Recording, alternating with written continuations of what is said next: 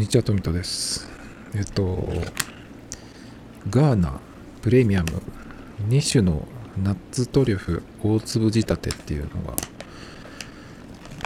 今食べたんですけど、うますぎてちょっと驚いてるんですけど、あの、頬張る贅沢って書いてあって、パッケージが、なんて言ったらいいのかな。あの、ジップロックみたいなやつがついてるんですけど、7粒入りで、まあトリュフですね。よくあの、女の子で中学生とかの子が、あの、バレンタインに何か作るっていう時の定番のやつですね。あの、溶かして形を変えただけみたいな、そういう手作りの動画言っちゃいけないんですけど、それでそのパウダーをまぶしたっていうのがトリュフですね。それの、うんと、中にマカダミアかな？違った、ヘーゼルナッツだ。ヘーゼルナッツがゴロッとしたのが入ってて、で、えっと、周りに、周りっていうかその周りにガーナチョコ、ヘーゼルナッツペースト入りガーナミルク。だから割とチョコは甘めですね。で、アーモンドクランチがえっと、入ってて、最後にココアパウダーが入ってるってやつなんですけど、ちょっと高い。ちょっと高いです。370いくらだったかな。それがちょっと久々にここで言いたくなるぐらいの美味しさだったのでね。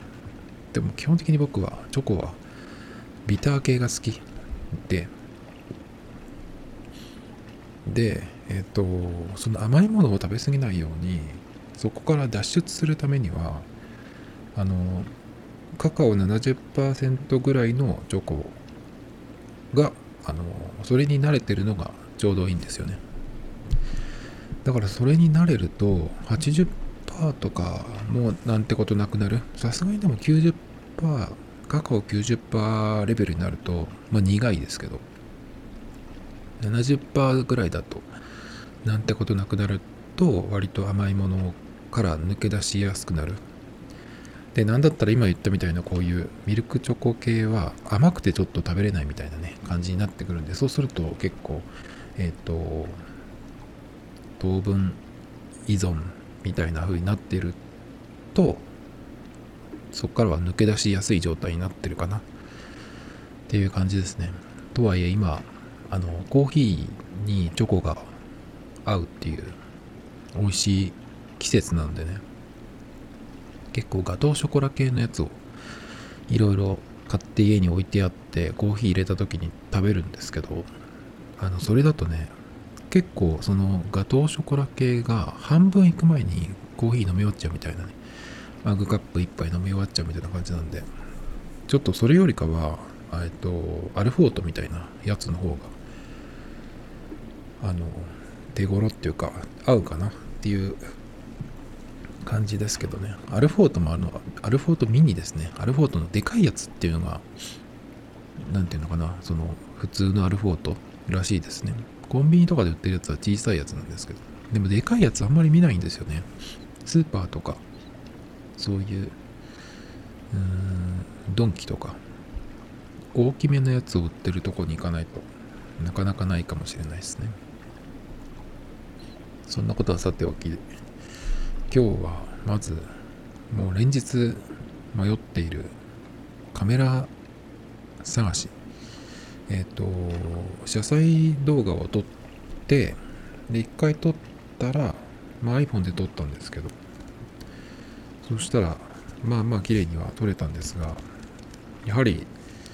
バッテリーだとかストレージとかもろもろいろんなことを考えると専用のカメラがあった方がいいかもなっていうのでね。今 DJI ポケット2と DJI なんだっけいつも名前忘れちゃうんですけど。何でしたっけねあのキューブのやつ。四角いやつで。えっ、とアルミの側になってて結構熱くなるっていう評判のやつなんですけど DJI ポケット2と DJI アクションだねアクション2これが気になっていて。まあポケットがいいって言ったりアクションがいいって言ったりしてやっぱりポケットかなみたいになってきてて結構もう階層のところまで来ているんですよね。でもその値段でうん買って使わなくなるとかっていうのも嫌だなとか思ってたんですけど。でもおそらくそれを買ったら結構、まあ、ポケットに今だったらそのアウターを着てるからポケットに入れといてさって出してすぐ取れるみたいなやつがうんいいんじゃないかなっていう気がしてて。あとはバッテリー問題かな。どれくらい結局持つのかっていうのと。そうだね。あの DJI アクション2の方はバッテリーユニットとかあとはえっ、ー、とセルフィー用に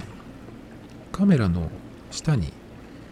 あのもう一個ディスプレイをつけるっていうそういうオプションのやつもあるんですけどそのどちらかをつけると,、えーと、バッテリーの時間がねえっ、ー、と上がるっていう。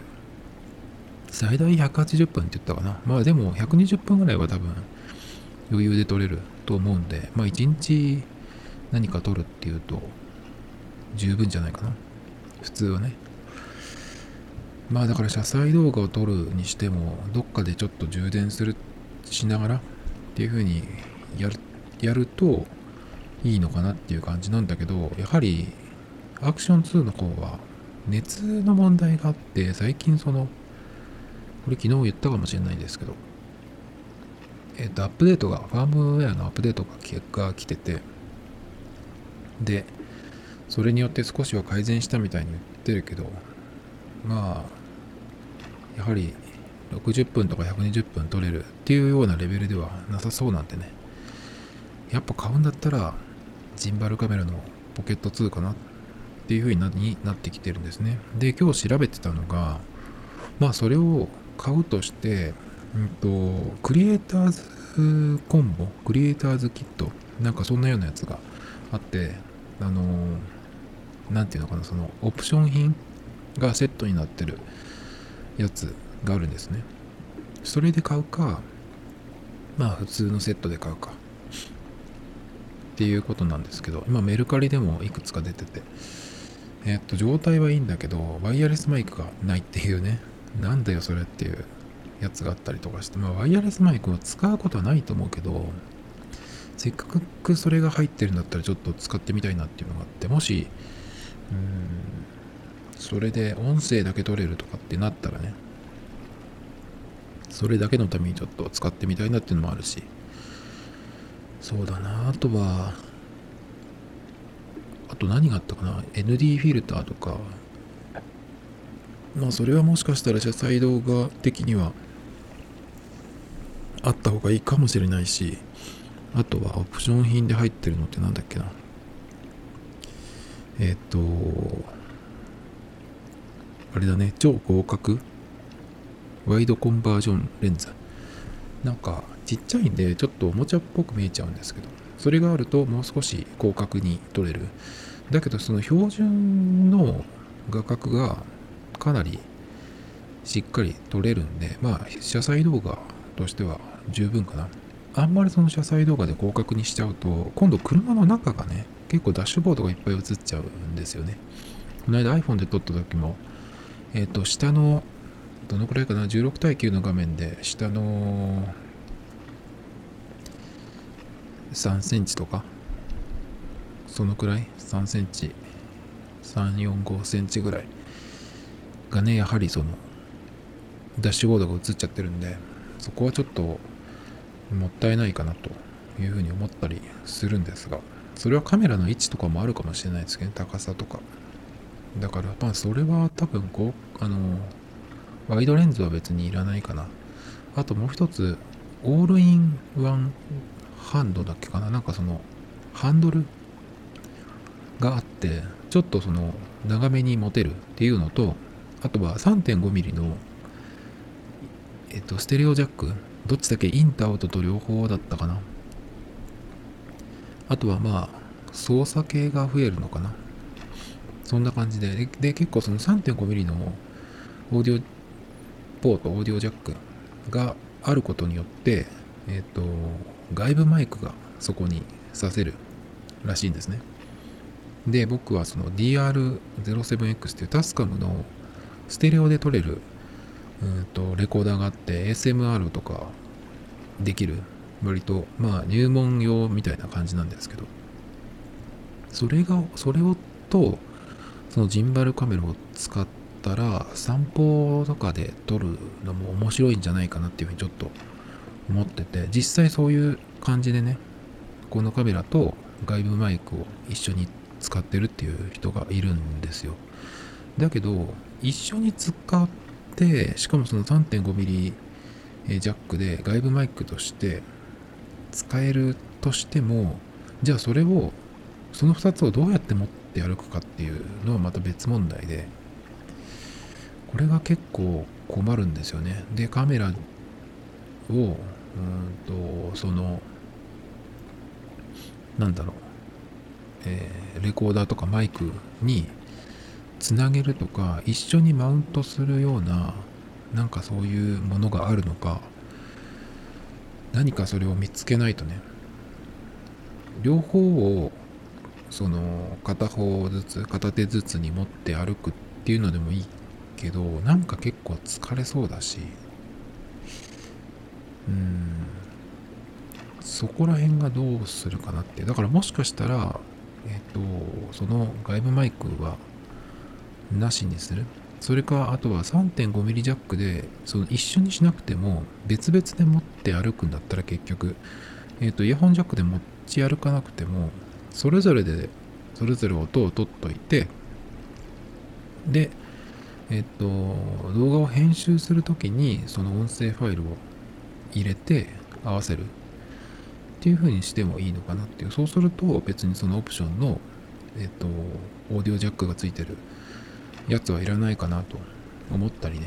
だから今結構困ってるというか、まあ、またそこで悩んでるんですね。買うかどうかっていうのもまだ決まってないんですけど。クリエイターズコンボで買うか、普通のやつで買うか。ね、普通のやつでいいような気がしてるんですけど、まあ、ND フィルターがちょっと気になるかなっていうぐらい。で、メルカリで見ると、普通のやつが今結構状態のいいやつで、ちゃんと中身も揃ってるのが4万7000円ぐらいかな。僕がいいなと思ったのは。で、クリエイターズコンボっていうので、2つぐらいでやってて、1個は、えっ、と、外外部マイクじゃねワイヤレワイヤレスマイクがない。それだけ欠品してるっていうのがあって、なんだよって感じなんですけど、それと、あともう1個、うんと、1年ぐらい前に買ったけど全然使ってないやつを出品しますっていうやつで。それがね5万9000円かな。そっちは全部揃ってるんですよね。5万9000円でえっ、ー、とそちらの人はもしかしたら SD カード128のもついてるみたい。でなおかつ、まあ、値下げものなんだっけ。その相談もね一応いいですよみたいな感じになってるんでまあ5万9000円からどのぐらい負けてくれるかわかんないですけど、5万、そうだな、まあ8000円までは言ってくれるだろうけど、さすがに5000円引きはないだろうけどね。5万、うーん、5万5000円、6000円、そのぐらい言ってくれたら嬉しいかな。で、それで買えると、うんと、まあ、SD カードもサンディスクのやつだったと思うんだけど、それが手に入るんで、追加で買うのは、あとは、吸盤のマウントぐらいなんでね。まあ、6万ぐらいで揃うっていうことなんですけど、もともと4万いくらとかかなとか思ってたのが6万になっちゃったんで、ちょっと、まあ予算はいくんですけど、でも確実に面白いものが取れそうだなっていうか使いそうだなっていう感じはちょっとしてるんでまあいいかなっていう風になってきてるんですけど。だからそのオプション品をどうするかっていうとこですね。まあ迷ってる間にメルカリなんか売れていっちゃうんで。ねちょっと早くするなら決めないとって感じですけど。まあ去年ぐらいからどうしようかなって言ってるうちに Mac なんかも年末あたりにすごくいいのが3つぐらい候補がねあって中古でいいやつが出てたんですけど全部売れちゃって結局買わなかったっていうね。まあ買ったとしても Mac は今全然使うところがないんでまあいいかなっていうところですけど。どうなるかな？来週あたりにもしかしたら買っているか。うん。でも前回も言ったけど結局、まあ、モバイルバッテリーもしっかり持っていって iPhone と Galaxy と両方、うん、これも充電した状態でいけばねこの2台でもいろいろ取れることは取れる。だけどあの夜なんですよね。夜のやつがあの携帯は弱いんですよね。ゴーストって言ってその光の反射の点みたいなのがいっぱい出ちゃうんですよね。それが僕が見た限りではあの DJI Pocket 2で撮影された夜のシーンはゴーストは全然出てなかったですね。よく見たらあるのかもしれないですけど。iPhone とかで撮ったやつはよく見なくてももう明らかに変な点がいっぱい出ちゃってるんですよね。だからそれがないだけでいいかなっていう。のもあってね。ちょっと迷ってますけど。そして今日は、うんと、前回は Apple Watch の話をしたので今日はしばらく溜まっていたあのキャッシュレス話ですね。それをちょっとしようかなと思ってるんですけど最近えっ、ー、となんだっけそのキャッシュレスの新しい話でねいろいろ出てきていてその辺をこうピックアップしてネタとしてね喋ろうかなと。で結構いろいろあってその都度ネタにストックしていってるのでどれが新しいのかちょっと分かんなくなっちゃったんですけどえー、っととりあえずいろいろ引っ張り出してきて喋ろうかなと思うんですけどね。まず PayPay 後払いっていうのが2月1日からできるようになったらしいですね。でえっ、と普通 PayPay っていうのはその場でチャージしたものを払うか残高から払うかそれからえっ、とクレジットカードを紐付けておいてそこから払うかっていう感じで即時支払いするっていう感じなんですけど後払いのやつっていうのはえっと Yahoo カードかもしくはえっとアプリの中でそのバーチャルカードを確か作るんじゃないかな。それで一応決済しておいてえっと、1ヶ月とかで、締め日が来てから払うっていうような感じみたいですけど、あ、そうなったかっていう感じでね、ちょっと変わったんで、これで使いやすくなるのかなっていう感じなんですけど、でも、そうだな、僕の場合は、チャージして払うっていうことがほぼなくて、よっぽどその方があの還元率が高いよっていうような時だったらやるかもしれないですけど普段 PayPay よりもクイックペイがほぼ僕は9割に近い。で残りはえっ、ー、とカードですね。カードのほぼ。でたまにえっ、ー、とカードもダメクイックペイも使えないっていうところでえっ、ー、と PayPay だったら現金じゃなくて支払いできますよっていう時は PayPay を使うんですけど PayPay はクレジットカード Yahoo カードじゃない僕はその自分のメインのクレジットカードを紐付けているんですね。で使ってるのでえっ、ー、と PayPay の還元はないですね。だけど多分普通のカードを使った時のえっ、ー、とカード会社の方の還元はあるんじゃないかなと思うんですけど。僕のカードはあの年間の支払い額がいくらかによってそこでボーナスポイントみたいなのが入ってくるんですね。まあだから1個のカードにまとめたいんですけど。まあなのであんまり僕的には今のところ関係ないかな。後払いって言ってもカードで払えばまあ後払いっていうか後締めなんでね。あんまり関係ないですけどまあそんなのも出てきたよっていうことですね。それとあと他には何があったかな？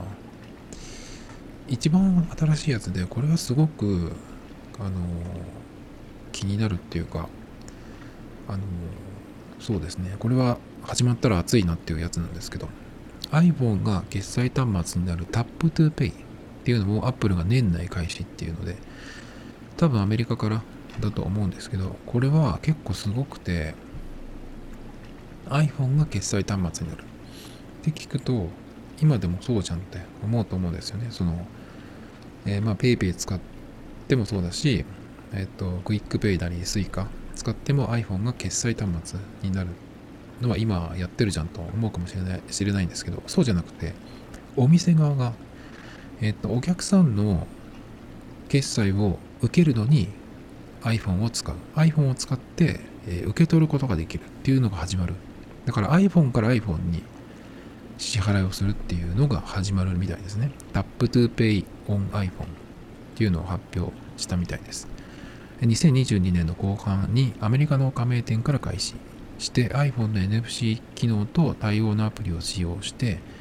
Apple Pay やタッチ対応タッチ決済対応のクレジットカード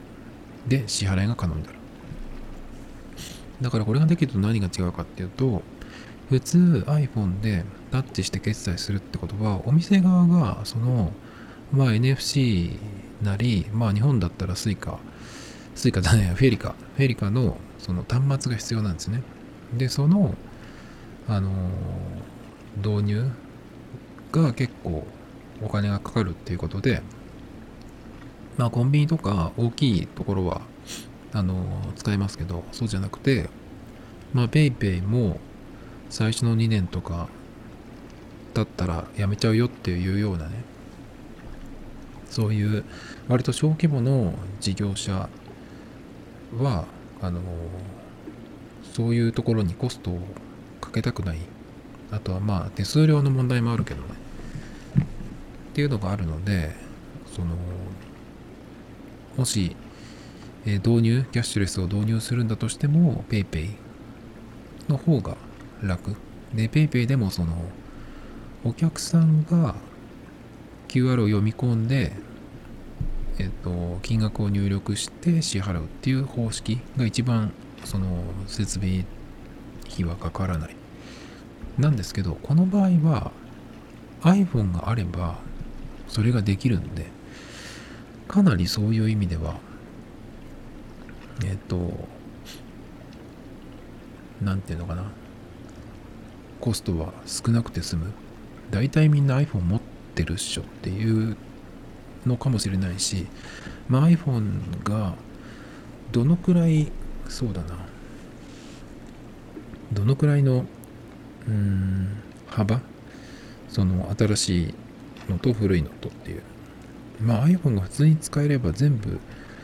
使えるよって言うんであればね例えば今だったら12以上12以上12、13ぐらいしか使えないとかっていう風になると結構厳しくなってくるけどそうじゃなくてまあ 10S とかその辺から使えて SE でも OK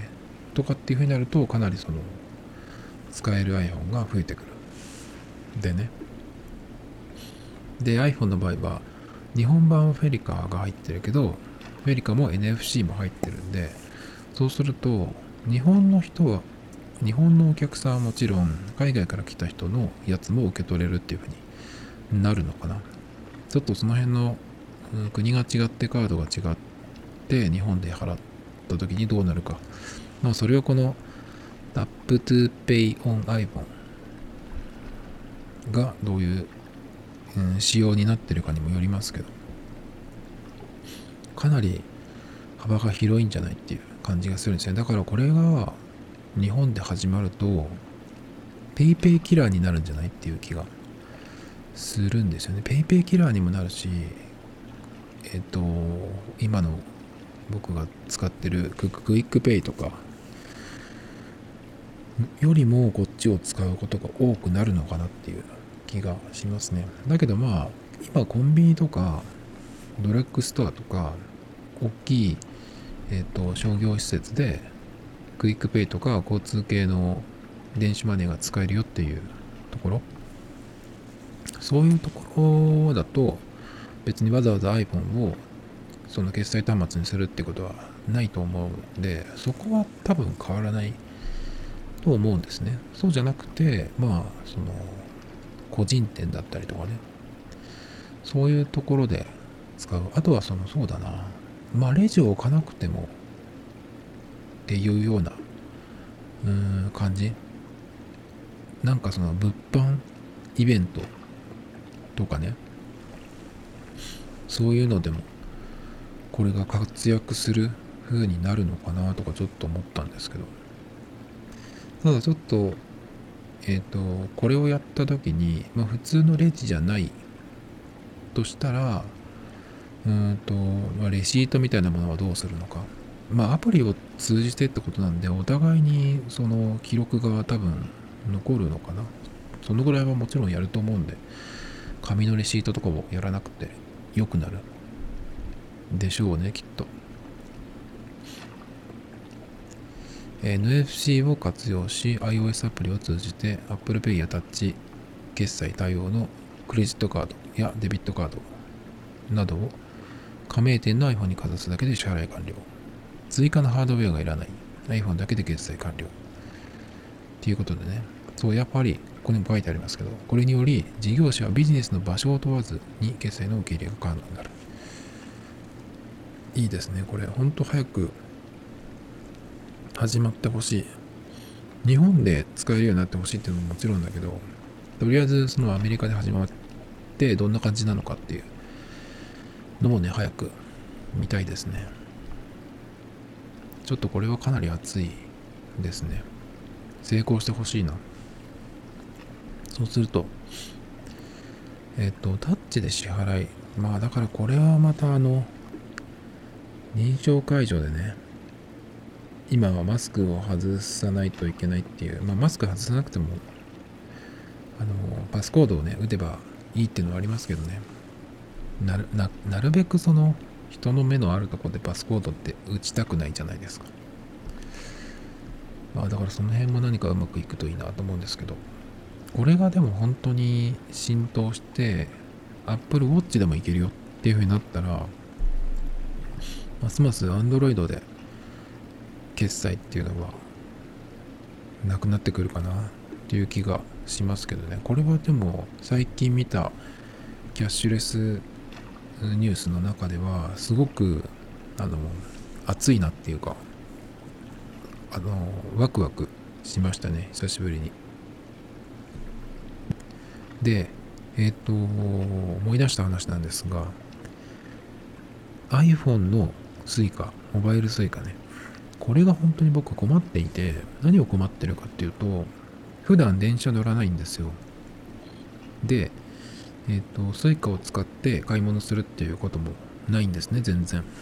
駐輪場とかに止めた時に、そこが Suicaの支払いだと、えっ、ー、と、 Suicaで支払いをしたいんですけど、大体静岡市内は2時間ぐらいは無料で止められるっていうところが結構多いんですね。で、2時間以内に大体帰ってきて出すので、駐輪場で支払いするってことはないんですけど、この間みたいに、まあ、新幹線に乗って浜松まで行きましたと。で、帰ってくる。そうすると、まあ、2時間どころじゃないんでね。そうすると、えっ、ー、と、支払いを駐輪場でするわけなんですけど、その時に、うんと、まあ、普段電車乗らないし、 Suicaもめったに使わないっていうと最後に Suica を使ってから半年とかね結構時間が経っているんですよ大体そうするとモバイル Suica 普通のカードの Suica もそうみたいなんですけど半年経つとロックされちゃうんですね。で、えっ、ー、とその Suica の中にあのちゃんとチャージされてお金が入っていてもタッチするとこれは使えないっていう風になっちゃうんですね。でそうするとどうするかっていうと駅にいる場合はえっ、と駅員さんに言うと駅でそのロック解除をしてくれるらしいんですよ。で、そのことを、まあ、知らない、知らなかったりとか、まあ、僕なんかは半年以上使わないことが多いんでね、2回ぐらいそれに合ってるんですけど、あれまた使えないみたいに。だからその駐輪場の支払いのとこでタッチしても支払いができない。だから、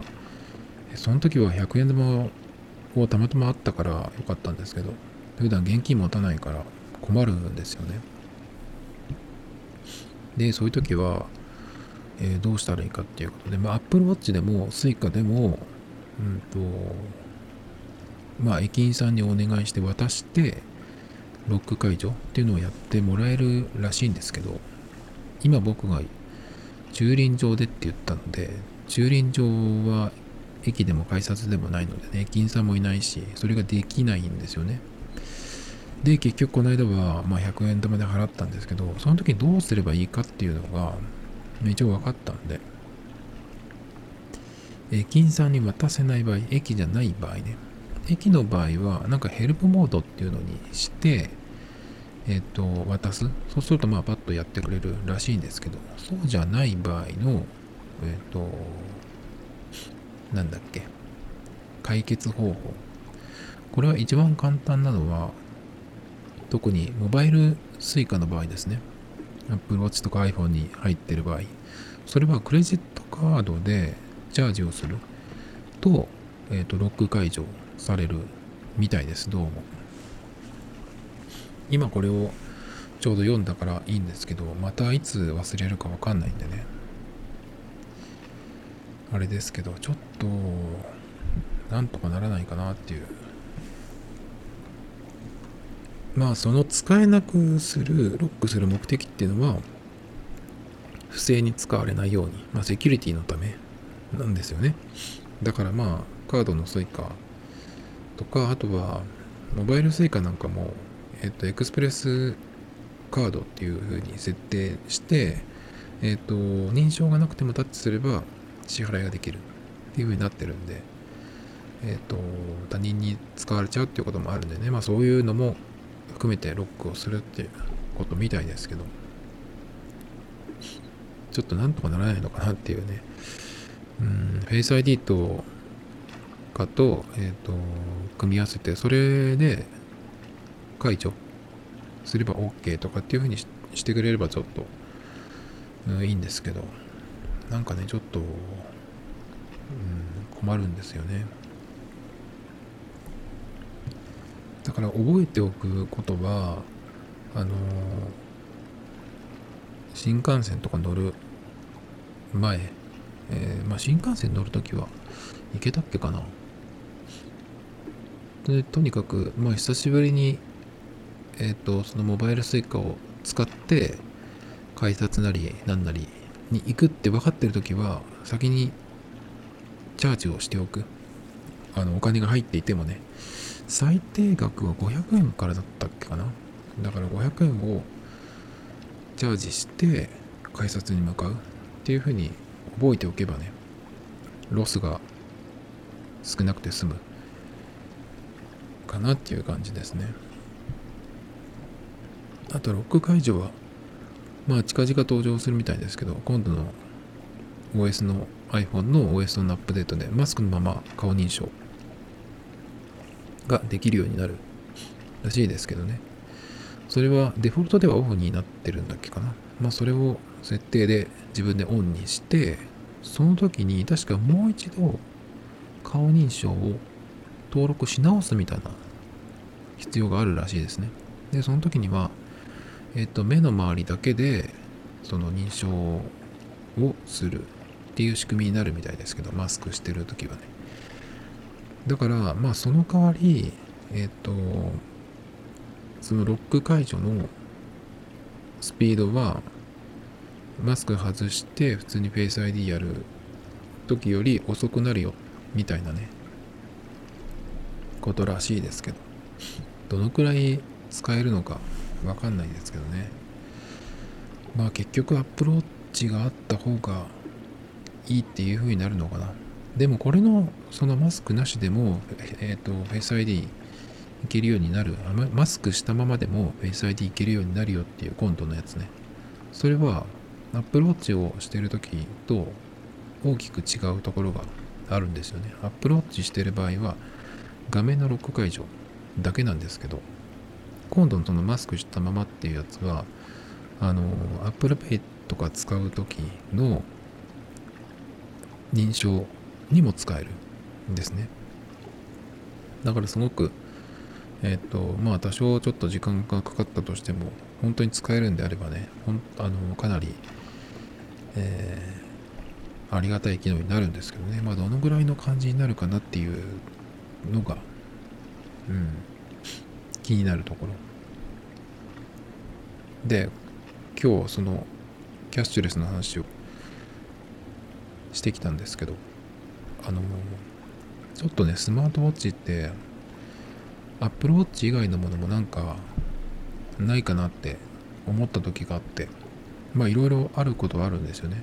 デザイン的にこれいいなと思ったのはまあちょっとあの何て言うのかな。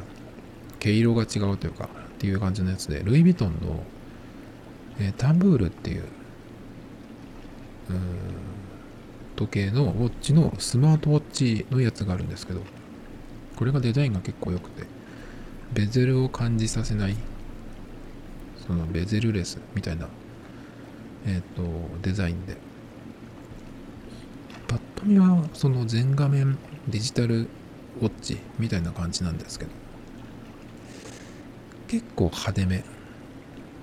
結構派手めですね。うんちょっとこれは実際日本とかだと水商売系の人とかが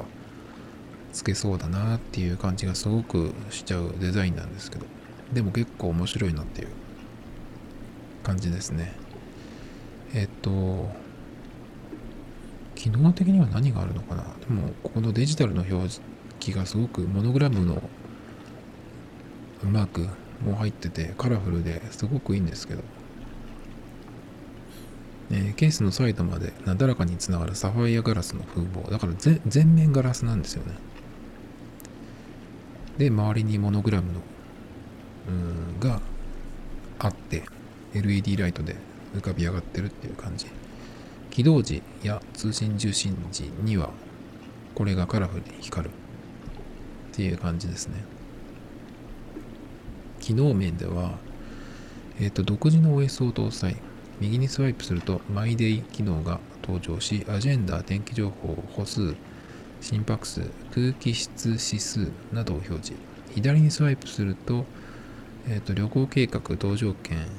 えー、30都市のシティガイドにアクセスできる。っていう感じで。なるほど。っていう感じですね。で、ちょっと前になんか、えっ、ー、と、他のなんだっけ、スマートウォッチも、ちょっとここで喋ったんですけど、やはり僕としては、スマートウォッチに求めるものは、フェリカが使えること。これが一番重要なんですよね。で、今のルイ・ヴィトンのやつは、それがないっぽいし、この間、ちょっとここで喋った、なんていうやつか忘れちゃったんですけど、前田敦子さんがなんか広告に出てたようなやつなんですけどね。それも結構ねあのデザインが良かったので気になったんですけどそれもあのフェリカは使えないんですよね。だから QUICPayも Suicaも使えない。それだったら意味がないなっていう僕僕にとってはね。だから歩数計だったりとかうんなんかその心電図とかねそういうのが心拍数とかが取れるっていうのが大事っていう人は何でもいいと思うんですけど、あ、これだ、アマ Amazfit。アマズフィットね。これ見たとき、なんかデザインとか結構いいなと思ったんですけど、丸型でね。丸型で縦にとか横にスクロールするやつってなんか僕は違うんじゃないと思っちゃうんですけどその丸型にすることで角がない。